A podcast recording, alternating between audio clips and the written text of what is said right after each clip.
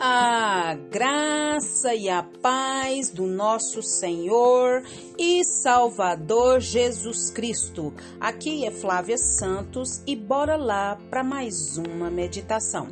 Nós vamos meditar nas Sagradas Escrituras, no Evangelho segundo Mateus, capítulo 13, versículo 55. E a palavra do Senhor, a Bíblia Sagrada diz: não é este o filho do carpinteiro? E não se chama sua mãe Maria e seus irmãos Tiago e José e Simão e Judas? Mateus, capítulo 13, versículo 55. Oremos. Pai, em nome de Jesus, estamos aqui na tua preciosa e majestosa presença Pai, não temos palavras para expressar a nossa gratidão, o nosso louvor. Não temos adjetivos, Pai, para poder definir o teu amor, a tua graça, a tua compaixão, o teu zelo, o teu cuidado para com a nossa vida e para com a vida dos nossos. E nesse momento, Pai, só temos uma palavra a dizer: muito obrigada, nosso Pai eterno e querido Deus e pedimos ao Senhor perdão, Pai, perdão das nossas falhas, perdão dos nossos pecados, perdão das nossas fraquezas, perdão dos pecados que nos são resistentes. Ajuda-nos através do teu Espírito Santo poderoso. Pai, em nome de Jesus, suplicamos ao Senhor uma vez mais que continue falando aos nossos corações, pois necessitamos do Senhor, da Sua presença, da Sua palavra, dos seus ensinamentos, da Tua direção. Fala, Pai, abre os nossos ouvidos, Pai, que o Teu Espírito Santo continue conduzindo tudo para a glória e louvor do Teu santo e poderoso nome. Muito bem. Nós vamos falar hoje sobre mestre. Isso, mestre. Hoje a gente vê pessoas que é, se especializam em diversas áreas e são pessoas que realmente fazem jus ao nome que tem.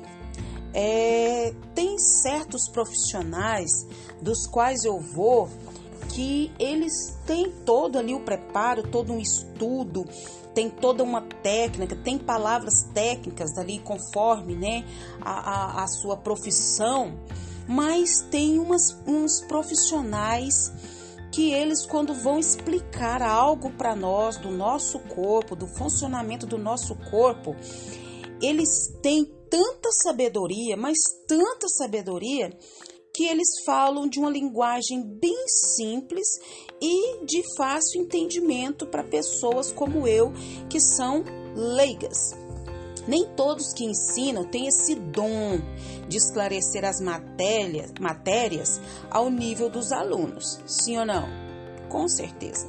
Infelizmente, algumas escolas bíblicas dominicais nas igrejas também sofrem com isso o modo de Jesus ensinar, porém, deixava seus ouvintes o que? Surpreendidos.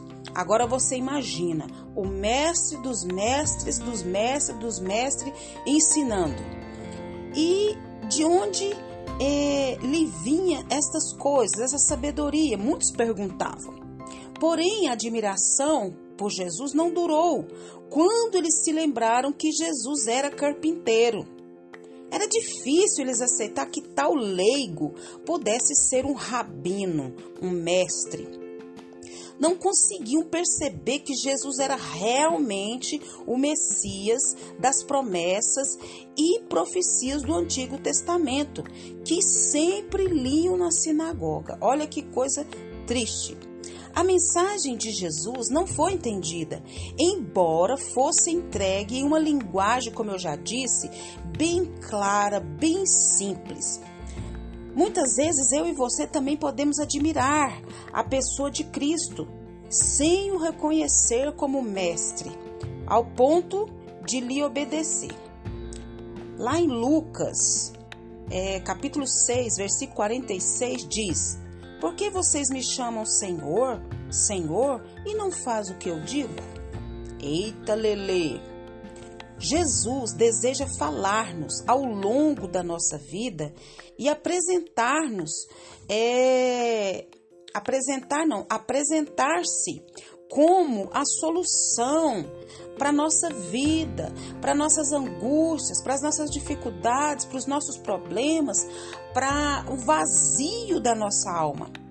Convida que venhamos a Ele para sentirmos o que? Descanso na nossa fadiga e ordena que nos que tomemos o jugo da sua vontade. Para o quê? Para experimentar quão aprazível é servi-lo. E isso está lá em Mateus 11, 28 e 30.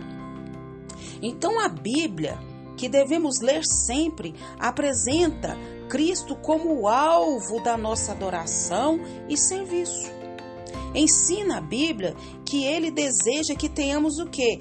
Diariamente, constantemente, intimidade, comunhão com ele. Para quê? Para percebermos o que o que nos quer ensinar.